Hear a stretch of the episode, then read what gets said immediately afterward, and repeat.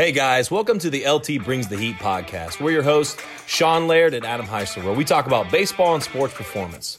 With topics ranging from coaching, business, and player development, our goal is to bring you a no BS approach to development in baseball and sports performance. Hope you guys enjoy. Let's rock and roll.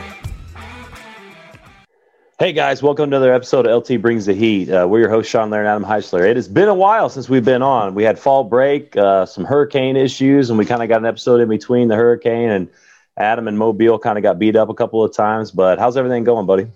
Yeah, everything's going good. Hopefully, this hurricane season is, is, officially over with. I hate that you and Lauren and the the kiddos got to experience a little bit of it when you're all down in Panama City. It's yeah. it's not a fun thing, but some people say it's the price of you pay when you live on the coast and you want to stay near the beach. So it's got its pros and cons, just like anything else in life. What about you? How's everything going back home now? Oh, it's going great. We just um just got back and we had Halloween the very next day, and that's just you know with the three kids that was an absolute blast. And then we rolled straight into lessons and everything on Sunday. We just started our, our fall speed camp that leads into winter, which leads into our winter velo program. And so it's the first day was awesome. We had a great turnout, a lot of guys, and got our baseline test. We're going to do a couple more baseline tests next week, um, and kind of just you know train the crap out of them over the next two months, and then and see where they lie at the end. We always are trying to work on increasing vertical, uh, broad jump, lateral jumps, uh, ten yard sled pushes. We do ten yard dashes a lot of things that we like to see and obviously change the direction training. But we're going to kind of talk about today, obviously, speed and agility. Um, and the big thing with me is I would love to hear your aspect of things because you've always been a fast guy, but like you said, you, you you know you went from being fast to like explosive and really fast once you started really you know getting in the weight room and, and, and training and kind of building on what you're doing. And you're a big hill sprint guy, as am I. Um, but I really think that you know when it comes to speed and agility, there's a lot of things that are done wrong and there's a lot of things that are you know people kind of get things kind of get in vogue and people want to do they see stuff on social media and i see stuff all the time like uh, especially up here in north because we're in a cold weather state guys are spending a lot of time on, on, on the treadmill which the manual treadmill that they can control working on top end speed and i'll talk about later why i, I don't like that but um, kind of what are some things that you want to kind of brush on and kind of touch on before we get rolling no, definitely. I mean, I think speed and athleticism, we talk about it all the time, is such a big part of this game of baseball. And it's not necessarily, we talk about, we know we run the 60, but we need to be fast within the first couple of steps. And I think that kind of gets overlooked because we do, when they come to a showcase or a tryout, the first thing we're going to do is they're going to run a 60 yard dash. And it just doesn't tell the whole story. Some kids are sprinters, they don't have the top speed, and then some have that top speed, but they can't steal bases during the game because they don't have that explosive speed. So going off that, Sean, what is something you like to do with your your athletes? You just mentioned you did a baseline test. So now, kind of, what is the plan that you're going to build together and put together for these guys to continue to work on for the next two months? How do you go about that process? Uh, yeah, absolutely. So, you know, in, in grad school and undergrad, obviously with, you know, the exercise science and, and the sports management, you know, degrees and the focus that I, I had at South, um, they would drill this into you constantly. And you're probably going to know exactly what I'm going to say. They would say the only two ways to increase speed is stride length and stride frequency. And they, they would talk about that all the time, which is obviously true. Research has backed that up a lot. Um, but the big thing is how do we do that? How do we increase those two things? But also, um, another thing, like well, for us, like we are trying to train speed in three ways essentially. And a lot of people don't like hearing this, but like the foundation of all athletic qualities is strength. There has to be some base level of strength, specifically relative strength, um, which is you know your strength in relative to your body weight, um, you know pull up ability and so forth. Which this is a fun fact. I'll, I'll kind of touch on this that you know you increase your pull ups and you get stronger at pull ups, you actually will increase your sprint speed. That is something that a lot of people uh, uh, don't know. Um, but and that's a lot of research I looked into, and I started testing it with guys, and a lot of it's about fast twitch, you know, muscle fibers and so forth. And when I was a strength coach at Westfield High School, which is a small school outside, well, not really small anymore, but it's outside of Indianapolis, um, where Grand Park is. We would do pull up testing all the time, and everything every time we do those tests, we would see the guys that did a lot more pull ups would be the highest at their pro agility, highest at their forty yard dash, sixty yard dash, all that stuff. But to kind of to kind of encompass and, and encapsulate what we do is we change for we train for change of direction. So we want them to be able to cut, be explosive. You know, we want to get as many Barry Sanders on the field as possible. Um, we also train acceleration, which is something I don't, I, I think that is not trained enough. Um, and then we also train for lower body strength and power exercises, which is a lot of strength sled work. And, uh, you know, we do some plyometrics as well, which would be power exercises for lower body. But I'm going to touch on a little bit on acceleration. So a lot of people will train for max end speed. And I was talking earlier about guys up here in North, they'll try to train on the treadmill and increase their top end speed. So their theory on increasing top end speed is if you increase your max output, your max output, which is your ability to sprint at the highest speed, your operational output is going to increase, which is true. So operational output would be like a football player running in pads on the field. Obviously, he would be faster without his his, his pads on and everything if he was just in a you know t-shirt and shorts. Um, that is true. However, a lot of guys um, don't understand that in sports, specifically in baseball, and what we train most guys a lot a lot of is everything is is spent on acceleration. We've got to get to top speed. We've got to get to and accelerate fast. And if you think about it, most sports, excluding football, when you guys get a breakaway, a running back's running for a touchdown, you know, a, a kick return, so forth, you're you're spent in more time and change of direction and acceleration than you are in top end speed. So for me, my goal when we get guys is let's let's try to make sure that we are training them to accelerate as fast as possible. Um, so we do a ton of 10 yard dash dashes we do 10 yard dashes when they're in a good, comfortable, a good start, like a 40 yard dash start, or maybe we'll do a 60 yard dash start with a lot of um, baseball players. We'll do it lying down. We'll do an opening to the right. We'll do an opening to the left. We'll do it with mountain climber positions. We'll do it with split stance squat positions, split jump positions. We're trying to create lateral broad jumps. We're trying to create the most chaotic environment possible to try to, you know, implement and, and, and recreate the game. The game is is chaotic, right? We might might get open up to to try to catch a fly ball, get a bad jump, and then we have to clean up our footwork real quick, or learning to open up our hips and get our hips moving in the right direction. As you know, like if your hips aren't opening up, you ain't gonna make a good route to a ball. And so my big thing is how how can we increase everybody's acceleration? How can we help them with change of direction? And a lot of that starts starts with the hip hinge too. Um, and a lot of guys, like if you watch DBs in football, you know, that's a natural hip hinge position in the start. You watch guys playing basketball, natural hip hinge position. But there's a lot of guys at young ages, when I say young ages, anywhere between eight years old all the way up to 15, 16 years old, they are very quad dominant in their movements. They get too much on their toes, they're not balanced. And so we, we really work on hip hinge with a double leg, but also in a single leg, you know, and as you know, like single leg hip hinges is a whole nother ball game. And we're spin on one foot or transferring force from one foot to the other a lot. So being able to make sure you're using your posterior chain and you know using your glutes, using your hamstrings is such a vital part of that process of speed. Um, so we throw in a lot of a lot of strength exercises, a lot of training exercises in there, but we also focus on those two things as well.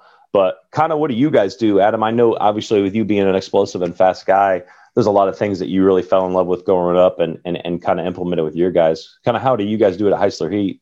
Yeah, so a big part is we like to really live on the hills. I love the uphill sprints. Uh, we do those constantly. Try to get them three days a weekend, and it's all working, exploding up. So as fast as you can get up the hill, and then walk your way down. Take your time and your rest in between, and then exploding on up. So I think a lot of people getting confused when they're doing the hill sprints of they sprint up and then jog back, sprint up, jog back, and what we're not trying to train is we're not trying to kind of get you we're getting you in shape but we're not working this as a cardio exercise we're working as, a, as an explosive exercise. So you need to take that proper time in between of each set however long it takes you to get up that hill to reset the batteries for whenever you're getting ready to go again. Uh, we do a lot of the same sprint starts that you were just talking about. We had some last night. We had a kid a little probably a body length in front of the other ones. They both start on the ground when the first guy gets up, the second guy tries to chase him to go get him, just to work on that acceleration up off the ground as fast as possible. Uh, adding in the single leg stuff, I think single leg stuff is something that doesn't get used enough. Obviously, we talk about it, but just for those that aren't listening, that we talk about whether it's in the high school program and say you're just squatting two to three times a week, add in the single leg lunges, reverse mm-hmm. lunges, step ups, anything like that, and you're really going to learn how to build power in each one of your legs and I think it's going to help keep you kind of healthy from that standpoint of where one's not dominant over the other one. You got to get them both strong. And with a guy that I dealt with a lot of hamstring injuries when I was playing, I don't think I did that kind of stuff enough, as well as working the posterior chain. I think there was some reasons I didn't do that. Was number one, I don't think it was as popular as it was back then, but also number two, I'm going to take accountability myself. Is those things sucked. Yeah, and then, and, and I hated them because I mean it was always oh my gosh these are killing my lower back or these are killing my hamstrings. Well, really what it was telling me is my core is not strong enough and my posterior chains isn't strong enough, so I've got to strengthen those. And it wasn't until I went to a physical therapist here in town that basically told me that and said, if you want to keep dealing with these injuries, you're going to keep dealing with these unless you make some changes to your workouts, to your regimen, to your stretching routine, your mobility.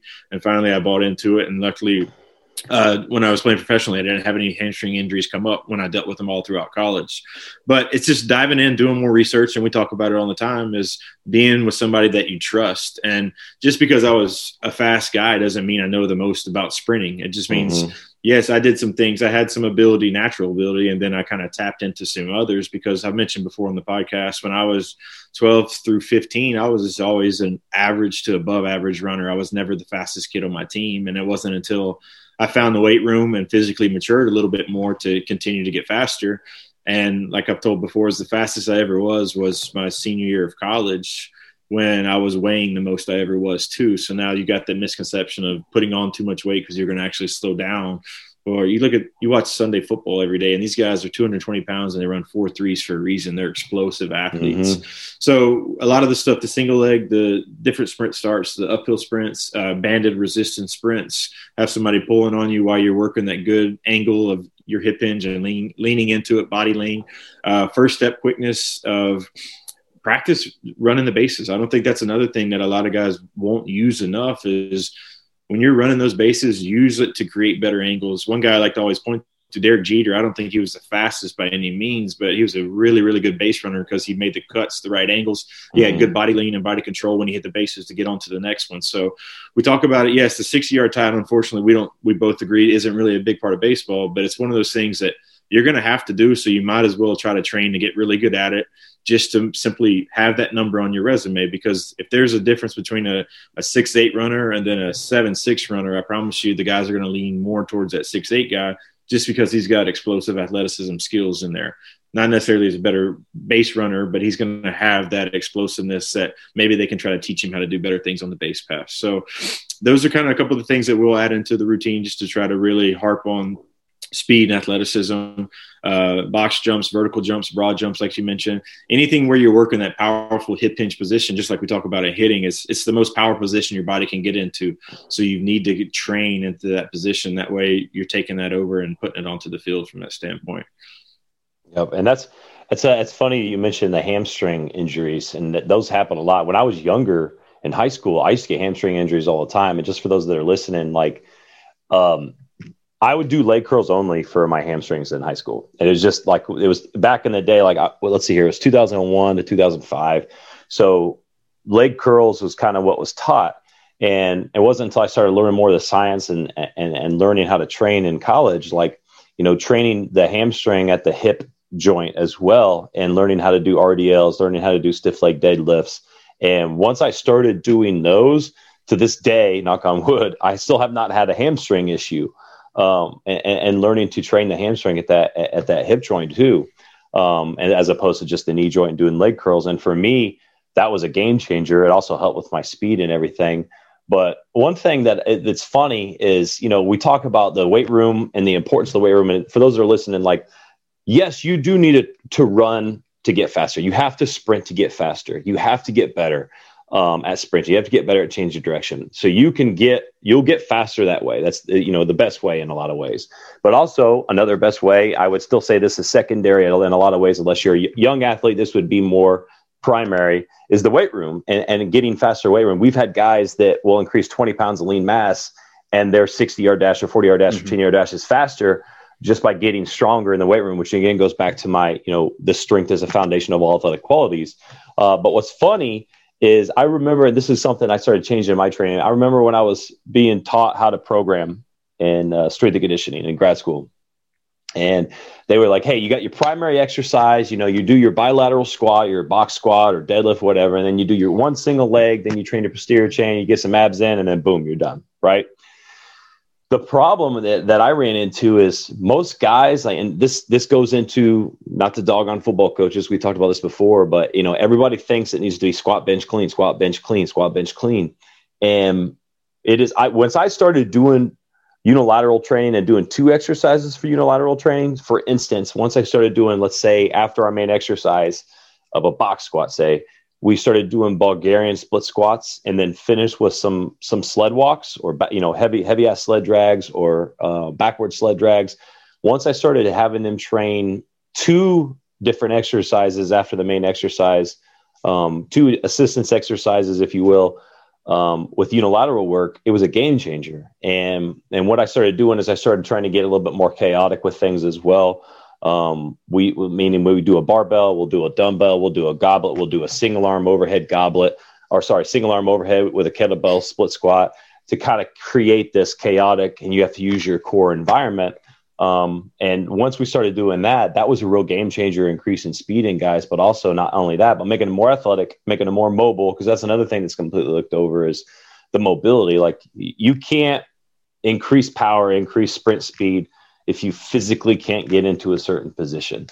Um, and that's that's something that we'll throw in. We have a 15 minute pre warm up that we do. That just you know we had two guys. We had one guy showed up to speed camp last week, you know, and you know I'm not to dog on him, but he, he threw up five times mm-hmm. just after the warm up. Mm-hmm. And so he was not physically ready. He was not mentally or physically prepared for what he was about to do. But not to say that you're supposed to kill guys in the warm up, but you know, you want to activate the CNS, get the blood pump, and get the body warmed up. Um, and so, for those that are listening, parents are listening that want to sign kids up for speed camps and everything, hey, that's great and all, but make sure your kid is willing to do the work on his own too, because just showing up for a two month speed camp or working on speed every now and then, it's not going to cut it. And just like you were just saying, like, you know, you have to be sub seven if you want to compete at the Division One level. And, and and a lot of guys, if you want to be, you know, especially up the up the middle, you got to be, you know, six seven better up the middle, like you know, second base, shortstop, and specifically mainly center fielder as well. Um, you know, I, I was the slowest guy in the outfield at South Alabama, and my best 60 was six seven. I probably was chilling at six eight most of the time, yeah. but I was the slowest damn guy on the field on, on the outfield, right? Yeah. So, and, and I was fast, I was explosive, I was athletic. I was also a bigger guy, so I understood that. But I was it was it preventing me from trying to train to get faster? Hell no, I was still trying to get faster. But for those that are listening, you got to be aware of the athletes are at that next level. Um, but I kind of wanted to touch on that because after you said that hamstring, it really clicked in my head, and just it just shows the importance, like you said, of finding a strength coach that's smart, that's very intelligent, but also that you can trust. It's going to say, hey, you know, our job first and foremost is to keep you healthy. Um, but that's a, that's a really good point of hamstring injuries because there's a lot of guys still to this day that get those injuries all the time. Yeah, and you mentioned playing outfield at South Alabama. We had Coach Calvi on here. The outfield at South Alabama is 330 down the lines, 400 dead center. It's a major league size field, so he need we needed guys that could run. So that's mm-hmm. why four of our outfielders were sub six, seven or under. And so if you're thinking you're trying to play outfield at the college level, that's what you're going to have to go against and compete against. And these kids these days, uh, Michael Sandel for their he's their center fielder this year just ran a six three five at their pro scout day two weeks ago. And I mean, I would have never even thought about doing anything like that. And now you're seeing that pop up these days. But it comes from these specialized training. And I mean, just like in anything in life, people are studying, we're learning more, and we're able to put that into works like you're doing with your athletes there in Indiana. One thing I want to hit on, Sean, is I see it a lot, and I think it kind of sells parents, but I almost kind of see it as like a gimmick from a standpoint of how to properly use the uh, the speed ladder. I see a lot of think people that are thinking that they're using the speed ladder and they're using these cones and they're doing all these agilities and they're getting faster because of it. Can you really dive in deep on how that is kind of just to the eyes. It's just trying to appease you, making them look like they're tired, but maybe really not translating to power that they're producing to run that fast 60 yard dash time. Absolutely. So let's start with uh, the speed ladder is not making you faster, period. It's not making you more explosive, period. It's not helping you change direction, period. The speed ladder is good for warm up. It's good to help with footwork, teach coordination, you know, kind of get some some ability in the feet. But I'm going to give you an example. I boxed growing up. I played baseball, played basketball. I played five sports total growing up. I was a I was a, a very good track runner. I was winning a lot of track meets. You know, growing up, it's fast, athletic. I could jump jump rope like a fiend. Still can jump rope really well. I boxed, had good footwork. I could have been better. Obviously, I'm not saying I was the super the man. When I first started doing ladders, this is after doing all that stuff. I was really slow and kind of choppy, and my footwork wasn't very good. So, and I, and I struggled with, with them. And specifically when I, because uh, I, ne- I literally never did any ladders, I think until it might have been my freshman year of college. I think it was my freshman year of college when I actually first started doing ladders. So I was, that I had the ability to be quick and athletic in the boxing ring, quick and athletic on the field. I stole um, you know, bases at Kokomo as a Kokomo High School baseball player, you know, broke records and stealing bases, not to just pat on my back. So shameless plug on myself there, right? so I did all that and I sucked. I mean, I sucked at ladders. I was horrible at ladders. So that shows you the correlation right there. And I wasn't, I wasn't afraid. Like, of course I wanted to be better at ladders, but you'd see some people that were good at them, specifically the, the, the football guys. And I didn't play football through high school, but the football guys were better at them because they had done them before. Um, and so I see that stuff, and I also saw more athletic guys too. I mean, you remember Russell Harbin um, mm-hmm. that was at South Alabama for a little while. He didn't really do ladders to very well, but the dude was one of the most gifted athletes, you know, that was ever at South when we were there. And so the big thing for me is when people see ladders or they see, and again, I, I will throw in that top end speed work on treadmills in Indiana. Like, that's cool. You're running a straight line fast on a treadmill, you're building up the speed, whatever. Like, people see that stuff, and that's a, you know, $4,000 device you don't need that shit to get mm-hmm. faster and more explosive. Like that's not how to get faster and more explosive. Um, your son would be better off uh, doing instead of doing ladders is working on some plyometrics, single leg plyometric hops into sprint work, stuff that's more correlated to the field. And name one sport, okay? Like let's sit here and think about name one sport that you're going to make these short, choppy steps inside of a square, back and forth, and this the, the, these are preordained, like the, the the ladders lined up, so we know exactly where we're going. There's no sport where you know exactly where the steps need to be, how short and choppy they need to be. It's it's it's not realistic. It doesn't carry mm-hmm. over. Um, I like you know I, am gonna be honest with you. I never do ladders because of that reason. Mm-hmm. I like doing cones instead, to where you're sprinting, lateral shuffle, sprint, lateral shuffle, and, and kind of making things crazy like figure eight work, um, clover leaf work with cones, um, where your feet your foot works a little bit quicker. Um, that to me is where we're making it more realistic to the field because that is to me when I see that it's just eyewash. It's just mm-hmm. it's it's it's disgusting to me watching guys like, hey, we're getting faster, explosive on on uh, on ladders. Like, no, you're not, dude. Like you're, you're teaching these guys to make short, choppy steps and get a little bit more coordinated foot eye coordination, a little bit more. Basically, to me, it's it's rhythm inside of a bunch of squares is all it is. Um, yeah, I mean, it reminds me of dancing. As if, yeah. if you're going to correlate it to anything, that's what it, it correlates to is dancing. That's it. Mm-hmm. Absolutely, I 100 percent agree with that. Like, and that's the thing is like, I could spend, uh, you know, an hour doing footwork athletic drills inside of a ladder, I'm not going to get faster from that. I might get a little bit more coordinated with that. And, and then to, to go on to my story on my shameless plug earlier, I, I started doing those ladders and getting better at them I didn't get any faster on the field after I started getting yep. better at those. So there was no exactly. correlation. And that's the thing. Like everything right now is it's science, science, science, science, science right now. You know, and the thing about science is like it'll show us like what you're not good at and what you need to improve. But the one thing about science and people say everything we're trained back by data, it doesn't really show us what we need to do to get better at it, right? It's just showing mm-hmm. us what what what works and what doesn't work a lot of times, you know, or what sorry, what you need to need to do better, what you need to improve but that to me is a perfect example of we do ladders, or I've done ladders with guys um, a long, long, long time ago, just for footwork back in uh, when I was working at Westfield because the football coach liked him. Mm-hmm. And I had the same conversations with him, like, dude, like this isn't making your guys faster. It's good for warm up. So the the kind of us our agreement was, hey, okay, we'll do the ladders for warm up, kind of get their blood flowing, get their ankles, get their mobile mobility, stuff like that. Then we'll get into the real speed from there. So that was a yeah. great question right there, man. Yeah, I mean, I just see it all the time on social media popping up where, hey, our boys are working, we're out here getting on the ladder, and then I'm thinking to myself, and you brought up a great point of when is it ever going to be in a straight line correlation? You know exactly what's going to happen every time. No, it, there's nothing like that. So I was glad that you're able to hit on that. One more thing, Sean, I want to hit on is when would you request? So I know some guys, and I think even one of my last years playing, I had a guy write a program for me, and he would have me sprint – before I did my big workout. So literally, I would show up, get through my old mobility and everything from that standpoint, do my sprints in that day and or my explosive movements if it's box jumps or if it's the sprints, and then jump into the heavy squats or the heavy single leg, and then finish off with the accessories from there. What would you kind of recommend if you're trying to have a sprint program going, but also have a workout program going at the same time? So this in the strength conditioning community is something that guys will talk trash about toward each other all the time.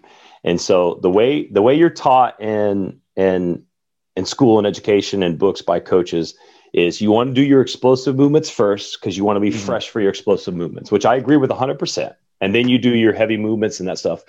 Mm-hmm.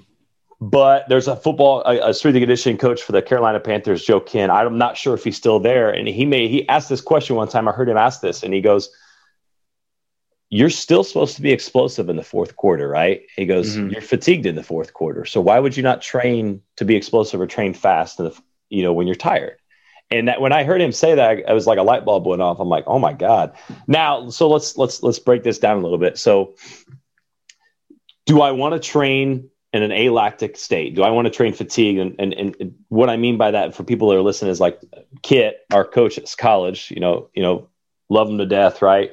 He would do conditioning and we would just be, you know, wanting to throw up, huffing and puffing. And in his eyes, and this is a lot of old school coaches' eyes, that was speed training. Um, you know, conditioning has its place with people, but if you want to train to get more explosive, you need to be in an alactic environment. You can't have that lactic acid build. It can't be a fatigue. So saying that, and to answer your question, if I'm going to organize a strength conditioning program, I am going to do our max effort acceleration speed when we're not fatigued. So if mm-hmm. I want to work on if if if you know Adam Heisler shows up, Adam Heisler's running a six five sixty is like, dude, I want to run a six four six three sixty. We're going to train that guy to be explosive, not and not fatigued. So we're going to work on his ten yard dashes. We're going to work on all that stuff where he's where he's fresh, and that's the big thing people need to pay attention to is fresh. Plenty of rest. So, and I mentioned this before. This was a long time ago when we first started the podcast. Is you know if you're doing your sprint work, make sure you're getting adequate rest periods. So, like if we're working on a 60 yard dash, you're slowly walking back to the start line, and it might take you two, three full minutes to kind of get completely rested until you start that next sprint. Because that's one thing that people realize is if you're fatigued, if you're tired, you're teaching your body to train and be slow. You mm-hmm. can't train explosively from there. So if I'm running a strength conditioning program, like we lift three times a week at Laird's training. So we'll do a heavy lower, heavy upper, and a total body explosive strongman day. Um, we also will throw in speed work. So we'll do a lot of speed work and we essentially will do plyos and a little bit of sprint work at the beginning of every single lift. So we'll do that at every single lift. We'll do some plyo jumps as well. Um, but we also will train at the end. So if I'm doing, uh, say, if you're like, hey, I want to train for acceleration and speed work, we're going to do that the day before, or like you said, before your lift. So if, if say if you had if you lifted on Monday, I would do that sprint and explosive work on Sunday your uh, your acceleration training on Sunday. If you're stuck and you can't do that, I would do that earlier in the day optimally on Monday, and then do your leg lift later in the day. And that's one thing is like there's no perfect way to do it, but the way that I used to do it, if you're doing a four day plan, is we would do our sprint work on upper body days, and then we would do our our um, uh, more ab and conditioning type stuff on lower body days. What I mean by conditioning is not necessarily running, more more sled work from there. Um, but we want to try to do that training. If you're in a four day split, do your sprint work either on, if you're doing like Monday, Tuesday, Thursday, Friday lifting, do your speed work on, you know, if you're lifting upper body on Monday, do it on Monday and Thursday or Monday and Wednesday where you're fresher. And then you could do your, uh, your, your lifting and focus just on your legs on the other days.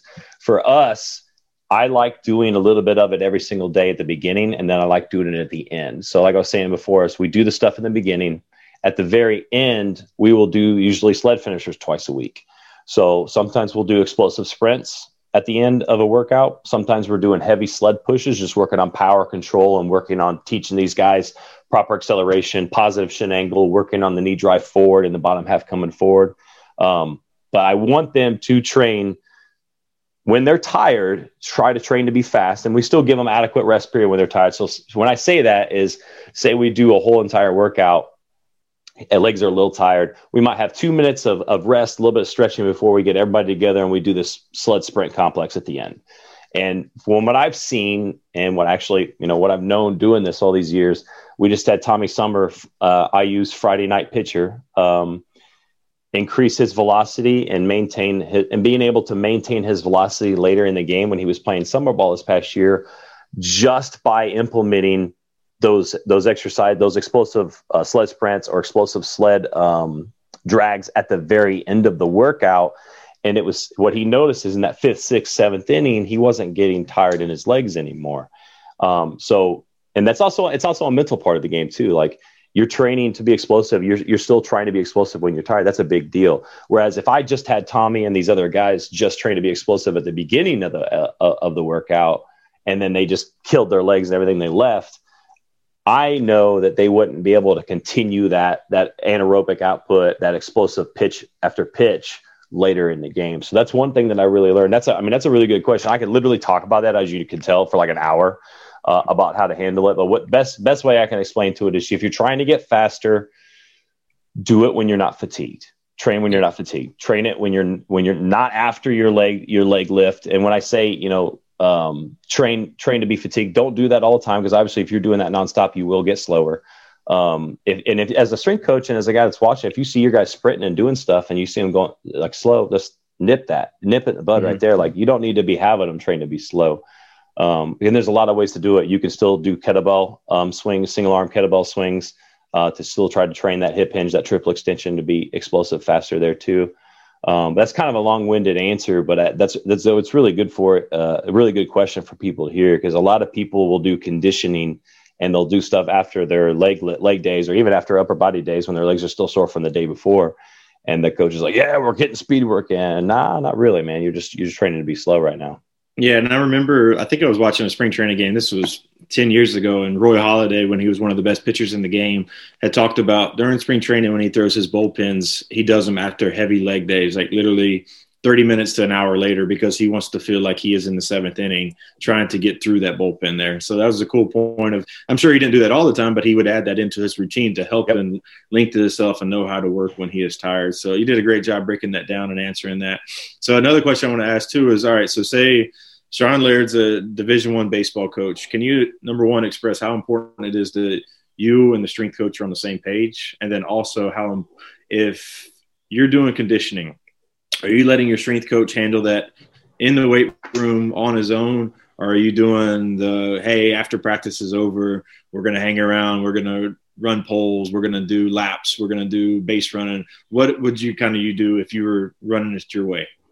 Absolutely. So, and you and I both know our experience. Um, not gonna you know shame anybody or anything like that, but I would be putting the strength coach in charge of all that work. I, as a baseball coach, we're spoke we're focused on sports specificity. So I want my guys to uh, the pitchers to work on their bullpens, work on their pitches, you know, PFP work the outfielders. I mean, we ran all the time as outfielders already, you know, and and fielding fly balls, whatever. And then it was when it was in infield defense work and rundowns. Guess who was running? We were running, right? So we're getting all that specific work as outfielders. I don't see a need as as baseball coaches to run the hell out of your guys at the end of practice. I, it, it, doesn't make any sense to me. Now, if you're working on base run, you're working on turns, you're working on decelerating after you touch first base. Yeah, that, that's a part of the game. I don't have a problem with that, but it shouldn't be a daily thing. Like you shouldn't be beating the hell out of your guys as a baseball coach, um, specifically at the Division One level. So if I'm if I'm a baseball coach at the Division One level, I'm focused on what I can control in between the lines. I'm not focused on the strength and conditioning. I'm not focused on the speed and development. Uh, for example, we did a we did some hill sprints back at South, and our coaches were running this. And I don't know if you remember this. This was our senior year, and we started doing these hill sprints. And I'm like, all right, I'm gonna bust ass. I'm gonna kick ass and take names with this. So I was sprinting as hard as I could for 10, 10 hill sprints. This was right when we came back from summer, mm-hmm. and so I was like, yeah, let's let's kick ass and take names. And I was doing really well. I was I was I was right behind uh, our buddy Clint a lot of times. Um, and my long legs on the hills, I, I, I, could beat him sometimes on the acceleration. So I was really pumped. And obviously, for those that don't listen, then Clint was like a, a six five runner at South. And then all of a sudden, they're like, "Hey, go run and touch uh, around the stadium. Go run and touch the uh, uh, clubhouse." I'm like, "What the f- what? Like, what are you talking about?" And so we did that like five times. And they're like, "Back on the hills." And so I gave everything I could into those those hill sprints, and I was I was in pretty good shape. I mean, we trained that summer a lot together, the sledgehammer yeah. swings and, and stuff. So I was in really good shape there, and I'm dog ass tired. Like I look like a 500 pound dude eating Twinkies. Like I was I was so tired, and so at the end of it, coach is like, I'm not gonna say who it was. Um, is like, man, you guys are out of shape. You're sitting there dogging. And he was looking right at me, and I'm like, dude, I will knock you out if you think you're talking about me. but I and, and, all and all jokes aside, like I looked like absolute trash because I gave everything I got. But that's a perfect example of like conditioning. I, I understand high school guys specifically. When high school guys in Indiana and January, they'll they'll do conditioning, kind of weed out the weak-minded guys, the guys that don't yeah. want to put in the work. I understand that com- completely. Conditioning has its place. if you're going to condition, you need to communicate with your guys that this is a conditioning day. We're going to beat the hell out of you. Okay. Mm-hmm. And if those, if you have a, if you're a baseball coach and you want to do that, you need to let your strength coach know so he's not that later that night. He's like, hey, all right, we got three rep max on box squats tonight. So uh, I know you guys just ran 15 miles uh, with a bunch of Marines. So we're going to get after this. No, I, I that's one thing we got to understand. And so, like, as, as a baseball coach, a lot of guys will try to do everything all at once. Mm-hmm. And you can't do that. Just control between the lines. Let the strength coach do it because that's there's there's a lot of things that go involved with with with speed work, high low programming. You know, guys are going to be tired a lot of times. Um, so the effort, you know, the speed work that you might do on a certain day when the guy's legs are tired is going to be a little bit different. Um, so I mean, that was a phenomenal question because there's a lot of baseball coaches not on the same page with strength coaches, and they have to be on the same page in order to maximize the development. Because at the end of the day, in college baseball, the goal should be obviously you want to win ball games 100% but you should be trying to develop your young players into men but also into better athletes because if they're better athletes it makes your program better makes them better helps them move on to the professional levels and so you've got to be on the same page and coaches should not I, I don't pretend to be a lawyer i don't pretend to be a basketball coach i don't believe that baseball coaches if they don't have the knowledge base should be pretend to be speed coaches that's just mm-hmm. my two cents in that whole thing no, you did a great job of breaking that down. I think, and you hit the nail on the head when you talked about you spent all your energy on those hill sprints thinking that's all you had, and then you had nothing left in the tank. Mm-hmm. Whereas almost so, I go back to my high school practices. If we knew we were going to have condition at the end of the practice, I can honestly say myself as well as our teammates, towards the end of practice, we weren't trying as hard to run down those fly balls when yep. we're doing outfield work because we know we have to save our legs to go through the conditioning phase, whether it's triangles or sprint poles or Indian run, whatever it is going on from that standpoint. So it kind of defeats the whole purpose because everybody's so worried about that damn conditioning test coming up that yeah. they don't go full speed to get to it because they're trying to save themselves. So I think you saying that if you know you have a conditioning going into it, you need to let the whole team know and you need to let the strength coach know. And you better not expect much going on at practice because this is what your focus is that day. And so, and I think communication, like we've always talked about on here before, is just the biggest key to everything in life, just like it is from this standpoint. The strength and conditioning coach is a strength and conditioning coach for a reason. Let him handle that stuff there, and you focus on the baseball aspects of things, and y'all work together as opposed to pulling each other apart. Hey, why aren't my guys getting bigger, faster, stronger? Well, hey, you're kicking their ass at practice. That's why they're not getting bigger, faster, stronger in the weight room because yep. you're having four hour practices. Mm-hmm. And uh, one props to Calvi when he first came in, the thing he cut in half was they practice for an hour and a half, two hours, but it's full speed. There's never wasted time outfielders, you're getting your conditioning work in, tracking fly balls down. You're getting your work in when you're doing base running during BP, like that. They don't have to do that extra stuff after practice because they're getting that stuff in during the during the full practice. So, I think people are starting to become more aware of that, and I think Mercer does a great job when he broke down how they kind of run things there. And he said heart and soul, he has the strength and conditioning kind of background as a hitter's background where he's going to be in control and kind of give some tidbits here and there. But I think ultimately, when it comes down to how we're going to condition these guys, he's going to let that strength staff handle that aspect going forward just to make sure he gets the most out of the performance standpoint on the field. Absolutely, man. And and for those that are listening, like I'm not dogging on coaches or my former coaches. Like they all meant well. Like they when they implement that stuff, they think that they're helping you. Like every and I I would believe that 99% of coaches are trying to help their guys. Um, and but I will say this is like, especially right now, coaches are like, dude, you're like 20 pounds or 30 pounds underweight, man. You need to get, you need to gain that weight. And they proceed to run their guys for four miles. Um, yep. like that's not going to help. Uh, you know, you put them in a catabolic state really quickly. Um, but man, I just, you, that was a really, I, I, didn't even think about asking that question. That was really good to ask that because there's a lot of people that need to hear that stuff, um, and that aspect of things. But, one thing I kind of, um, and this has been a great episode for so far. Before we kind of close out, Adam, what's your advice to parents that want to come in to do some speed training at Heisler Heat, or if they were trying to go to LT, or just trying to go get speed training somewhere? They don't really know anything about it. They don't. They just they just think, hey, I need to get faster. So they don't they don't pay attention to the strength world. They just like, hey, I need to find this guy that does speed and agility, and I need to do everything private. He needs to do one on one training, all this stuff. What's your advice to those parents that are are kind of out of the loop when it comes to the strength conditioning world and speed and agility world? Like, what would you tell them? What conversation would you have with them?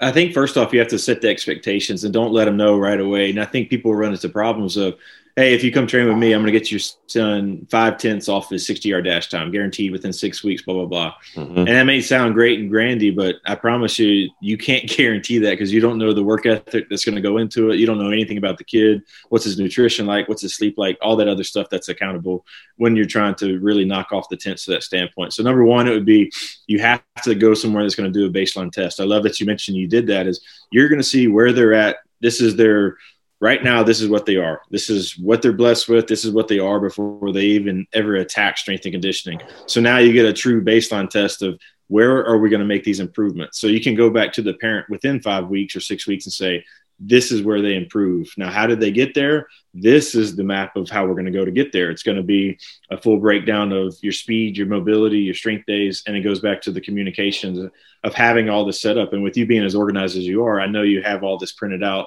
your documents, you have your Google Sheets, and you're ready to go. It's not one of these come do a baseline test and then I'm just going to, you'll show up. And once you get here, I'll just come up with a workout on top of my head for 15 minutes because we've been at places like that where you'll show mm-hmm. up and you're like, hey, what are we doing today? Uh, hold on, let me head back to the whiteboard. And he just writes down five exercises and all right, get after it. And I think a lot of times parents get kind of blindsided by our the eyewash stuff, which you mentioned with the ladders of, man, my son looks really tired. He must be getting better.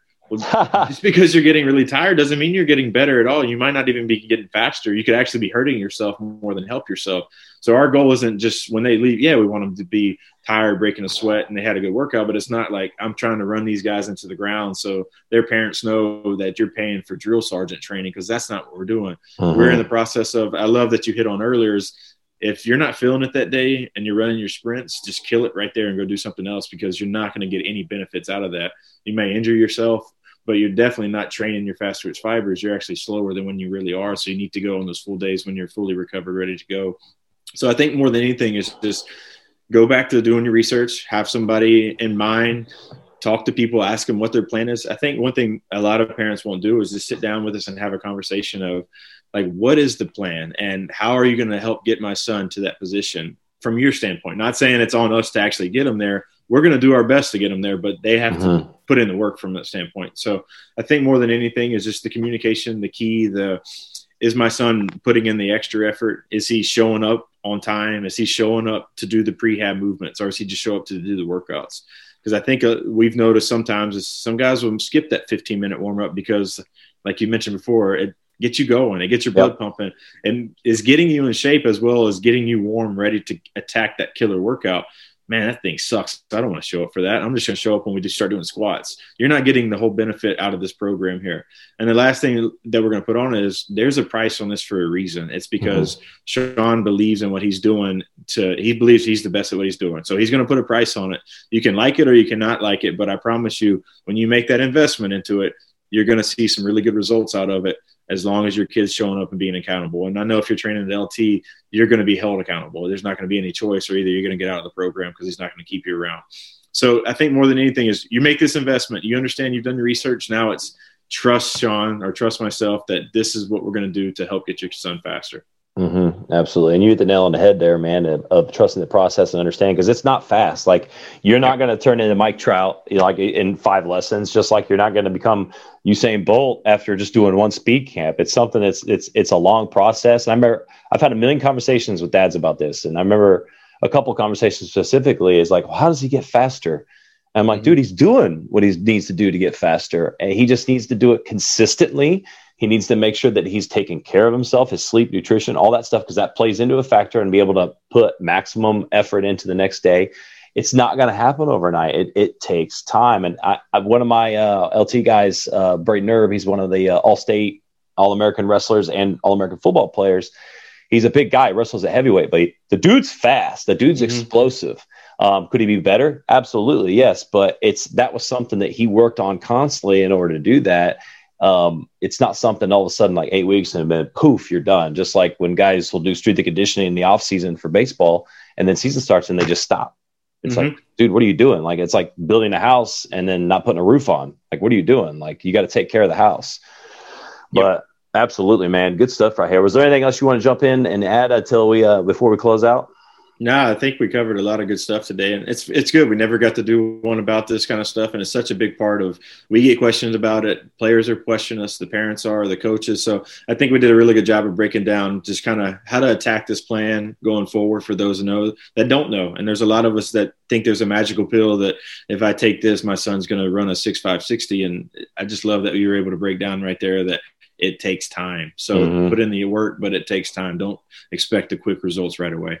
Absolutely, absolutely, guys. Well, yeah, if you guys enjoyed this and you want us to dive into more depth about, you know, whether it's a 60 yard dash for baseball players or exactly how we break down our speed, you know, just just holler at us and we'll break things down some more. That any episode that you guys like, if you want us to dive deeper into, we will definitely do that and and kind of go from there. But if you guys like this episode, make sure you guys leave that five star review. And until next time, we'll see you guys later.